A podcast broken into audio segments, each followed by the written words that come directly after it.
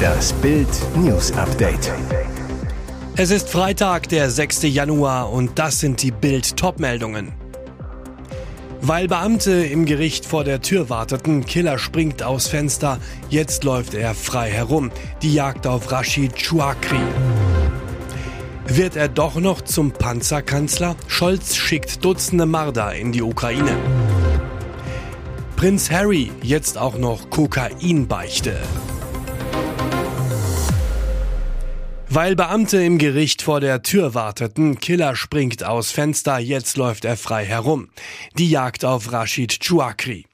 Er gilt als gefährlicher Killer, jetzt ist er auf der Flucht. Elf Jahre nach dem Mord an einer Kioskfrau sprang Rashid Chouakri im Amtsgericht Regensburg aus seinem Fenster und entkam. Die Polizei warnt davor, den Mann anzusprechen. Er gilt als gewalttätig. Der Häftling entkam Donnerstag gegen 14 Uhr. Ein Polizeisprecher, wegen einer Straftat in einer Justizvollzugsanstalt, sollte er heute am Amtsgericht Regensburg in der Augustenstraße vorgeführt werden und entwich über ein Fenster im Erdgeschoss in Richtung Dörnberg Park. Die genauen Umstände werden derzeit noch geprüft. Bei der Straftat in der JVA Regensburg, wegen der dem Mörder ein erneuter Prozess gemacht wurde, handelt es sich um Widerstand gegen Vollstreckungsbeamte. Bereits am 24. November 2022 hat es dazu einen ersten Verhandlungstag gegeben. Wird er doch noch zum Panzerkanzler? Scholz schickt Dutzende Marder in die Ukraine. Jetzt also doch, nach monatelangem Widerstand will Olaf Scholz die Ukraine nun doch mit deutschen Panzern ausrüsten. Um 19 Uhr am Donnerstagabend besiegelten Scholz und US-Präsident Joe Biden in einem Telefonat den Panzerpakt. Demnach wollen die USA der Ukraine Schützenpanzer vom Typ Bradley zur Verfügung stellen. Deutschland will Schützenpanzer vom Typ Marder liefern. Die Modelle sollen dabei direkt aus den Lagern der Rüstungsindustrie kommen, der Bundeswehr also nicht fehlen. Außerdem planen beide Länder ukrainische Streitkräfte an den jeweiligen Systemen auszubilden. Heftige Kritik kassierte Scholz deshalb aus der Opposition und aus den eigenen Ampelreihen, wie von FDP-Verteidigungspolitikerin Marie-Agnes Strack-Zimmermann. Jetzt wurde der Druck auf den Kanzler offenbar zu groß. Am Mittwoch hatte bereits Frankreichs Präsident Emmanuel Macron angekündigt, Dutzende Panzer vom Typ AMX-10 RC an die Ukraine liefern zu wollen. Prinz Harry jetzt auch noch Kokainbeichte. Die ersten Passagen aus den Harry-Memoiren sind durchgesickert. Der Prinz packt schonungslos aus. Kokain, Nazi-Skandal, Prügelattacke vom Bruder, getötete Taliban-Kämpfer. Prinz Harry hat sich in seiner Biografie Reserve alles von der Seele geschrieben. Eigentlich erscheint das Buch erst am 10. Januar. Höchste Geheimstufe. Aber nun sind einige Passagen schon rausgekommen. Warum? In Spanien landeten die Memoiren aus Versehen jetzt schon in den Läden. Trinkgelage, Joints im Schlosspark, Entzugsklinik, Party in Las Vegas. Dass Prinz Harry es gern krachen ließ, war bekannt. 2019 sagte Harry über seine Eskapaden, das war ein Fehler und ich habe daraus gelernt. In seinen Memoiren legt der einstige Lieblingsenkel der Queen nun eine schonungslose Kokainbeichte ab. Er war nur 17 Jahre alt. In diesem Alter, so schreibt Harry in den Buchpassagen, die nun durchsickerten, sei ihm auf einem Jagdwochenende die Droge angeboten worden. Danach habe er noch häufiger gekokst. Ich war ein 17-Jähriger, der bereit war, fast alles auszuprobieren, was die vorher festgelegte Ordnung verändern würde. Harry stellt sich hier als Teenager dar, der gegen das Establishment rebellieren wollte. Frau Effenberg kassiert zehnmal mehr als Kahn-Ex. Bild enthüllt alle Dschungelgagen. Sie bekommen Kröten, um Fischaugen und Krokodilpenisse zu schlucken. Im Dschungelcamp ab 13. Januar kassieren einige Stars ab, andere würden nur mit der Siegprämie von 100.000 Euro gut verdienen. Bild enthüllt die geheime Gagenliste.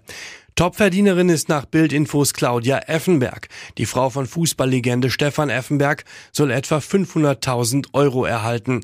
Dahinter folgt Lukas Cordalis mit gut 150.000 Euro.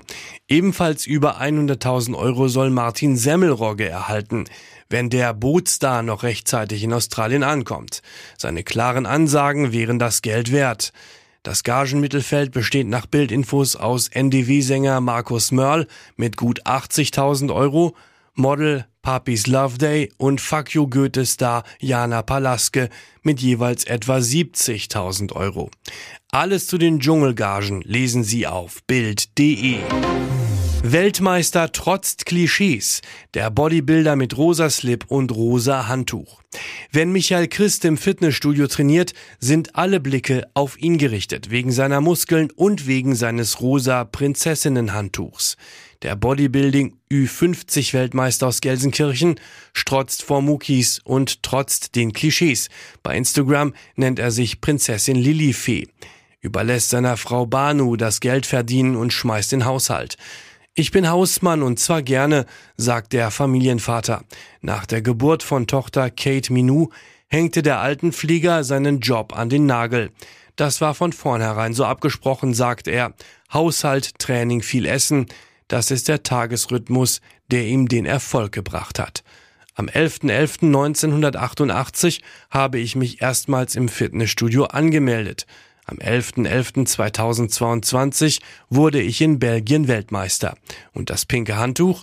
Christ, Bodybuilder sind nette Kerle, wir haben Hirn und Herz, das will ich allen zeigen.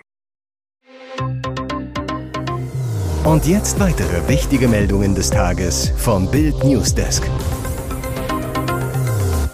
Kriegstreiber Wladimir Putin will sich mit einer Feuerpause über die orthodoxen Weihnachten offenbar mal wieder als Gutmensch inszenieren. Angesichts des bevorstehenden orthodoxen Weihnachtsfests hat der Russenmachthaber eine anderthalbtägige Feuerpause in der Ukraine angeordnet. Putin wies demnach das russische Verteidigungsministerium an, von Freitagmittag bis in die Nacht auf Sonntag die Kampfhandlungen im Nachbarland einzustellen, wie es aus einer Kreml-Mitteilung vom Donnerstag hervorgeht. Gemäß dem Appell des russisch-orthodoxen Patriarchen Kirill habe Putin eine Feuerpause von Freitag ab 10 Uhr bis zum Samstag um 22 Uhr angeordnet, teilte der Kreml am Donnerstag mit. Die russische Armee soll demnach an der gesamten Front die Kämpfe einstellen. Die ganz offensichtliche Masche, obwohl Russland einen blutigen Krieg gegen die Ukraine führt, wollen sich die Russen damit mal wieder als die Guten darstellen. Putin rief der Kreml-Mitteilung zufolge die ukrainische Seite auf, dem russischen Vorbild zu folgen und ebenfalls über Weihnachten das Feuer einzustellen. Kiew allerdings hatte eine solche Feuerruhe bereits nach dem Aufruf von Kirill als zynische Falle abgelehnt. SEK-Einsatz in Berlin. Bogenschütze schießt vom Balkon auf Nachbar. Bogenattacke am Mittwochnachmittag in Friedrichshain. Laut Polizei soll in der Siplonstraße gegen 14.30 Uhr ein 40-jähriger Mann mit einem Sportbogen von seinem Balkon auf ein gegenüberliegendes Büro geschossen haben. Der Büroinhaber verließ daraufhin das Gebäude. Der Bogenschütze soll dann einen weiteren Schuss in Richtung des 49-Jährigen abgegeben haben. Der Pfeil traf ihn jedoch nicht, sondern blieb in einem Baum hängen. Ein Spezialeinsatzkommando und ein Diensthund kamen zum Einsatz, um den Bogenschützen in seiner Wohnung festzunehmen. Der Büroinhaber blieb unverletzt. Die Polizei ermittelt nun wegen gefährlicher Körperverletzung. Jahrzehntelang haben sich die Länder davor gedrückt, ausreichend in ihre Krankenhäuser zu investieren. Jetzt macht Gerald Gass, Vorstandsvorsitzender der Deutschen Krankenhausgesellschaft, Druck. Zu Bild sagte er, er erwarte von den Ländern, dass die Investitionskosten endlich nachhaltig gedeckt würden. Wir haben einen Investitionsbedarf von rund 7 Milliarden Euro und nur 3,3 Milliarden tatsächlich geleistete Zahlungen. Durch die Inflation fehlen den Kliniken laut Gas bis Ende 2023 rund 15 Milliarden Euro ohne angemessene Refinanzierung seien im Verlauf des Jahres 10 bis 20 Prozent der Krankenhäuser insolvenzgefährdet. Bild fragte alle 16 Länder, ob sie ihrer Pflicht zur auskömmlichen Finanzierung der Krankenhausinvestitionen in diesem Jahr nachkommen werden. Ergebnis, dem prozentualen Länderanteil an den Gesamtinvestitionen nennt bis auf Bremen und Niedersachsen kaum ein Land. Während einige Länder kurz und knapp mit eindeutigen Zahlen antworten, versuchen andere mit vielen Einzelposten von ihrem Länderanteil abzulenken. Um das Milliardendefizit auszugleichen, reicht das alles nicht. In rund einer Woche startet der TV-Dschungel, doch der erste Camper bricht jetzt schon völlig aufgelöst zusammen. Drama im Luxushotel um Julina Mennen. Eigentlich fing der Tag super an. Auf Instagram nimmt die Transgender-Influencerin alle Fans mit, plaudert darüber, wie krass toll sie es findet, Teil des Dschungelcamps 2023 zu sein. Doch ein großes Geheimnis von Julina sollte auf gar keinen Fall rauskommen, doch genau das wurde jetzt gelüftet und stellt die 30-Jährige vor eine absolute Ausnahmesituation. Weinend und aufgelöst berichtet Julina ihren Fans, irgendein Witzbold hat der Produktion davon erzählt und ich wurde gerade darauf angesprochen, obwohl ich es geheim halten wollte. Aber worum geht es eigentlich? Jolina verrät bislang so viel, ich habe eine komplett irrationale Phobie. Welche das genau ist, sagt sie nicht, aber sofort wird bei ihrem angsterfüllten Anblick zusammengekauert im Hotel klar, es ist ernst. Und es ist etwas, was ihr im Dschungelcamp zum Verhängnis werden könnte. Bislang hatte Julina in Interviews nur darüber geplaudert, dass sie Schiss davor hat, ihr Handy aus der Hand zu geben. Im Dschungel ist schließlich Social Media Detox angesagt. Für jemanden, der täglich stundenlang online ist, schon eine harte Prüfung. Doch die Phobie ist nicht damit gemeint und wohl deutlich schlimmer als eine Instagram-Pause. ARD-Moderator Alexander Bommes steht nach der Wüsten-WM in Katar auch bei der Handball-WM in Polen und Schweden nicht zur Verfügung.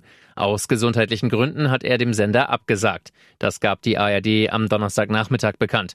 Bommes wird darin zitiert, nach einem Jahr, in dem ich wie viele Menschen einige gesundheitliche Einschränkungen in Kauf nehmen musste, will ich die weitere Genesung abschließen und verzichte daher konsequenterweise auf die Moderation der diesjährigen Handball-WM.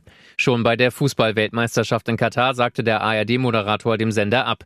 Während der WM-Proben am 19. November fühlte er sich schlapp. Damals sagte Bommes zu Sport Sportbild, ich hatte nach einer Reihe von Infekten bis zuletzt gehofft, wieder richtig fit zu werden. Das hat nicht geklappt und so war es am Ende eine logische Entscheidung, die ich aber natürlich auch im Hinblick auf unser Team sehr bedauere. Jesse Wellmer sprang damals kurzfristig für ihn ein. Nun wird Bommes durch die gebürtige Erfurterin Stefanie Müller-Spirrer ersetzt, die ihr WM-Debüt feiert. Ex-Weltmeister von 2007, Dominik Klein, unterstützt sie als ARD-Experte.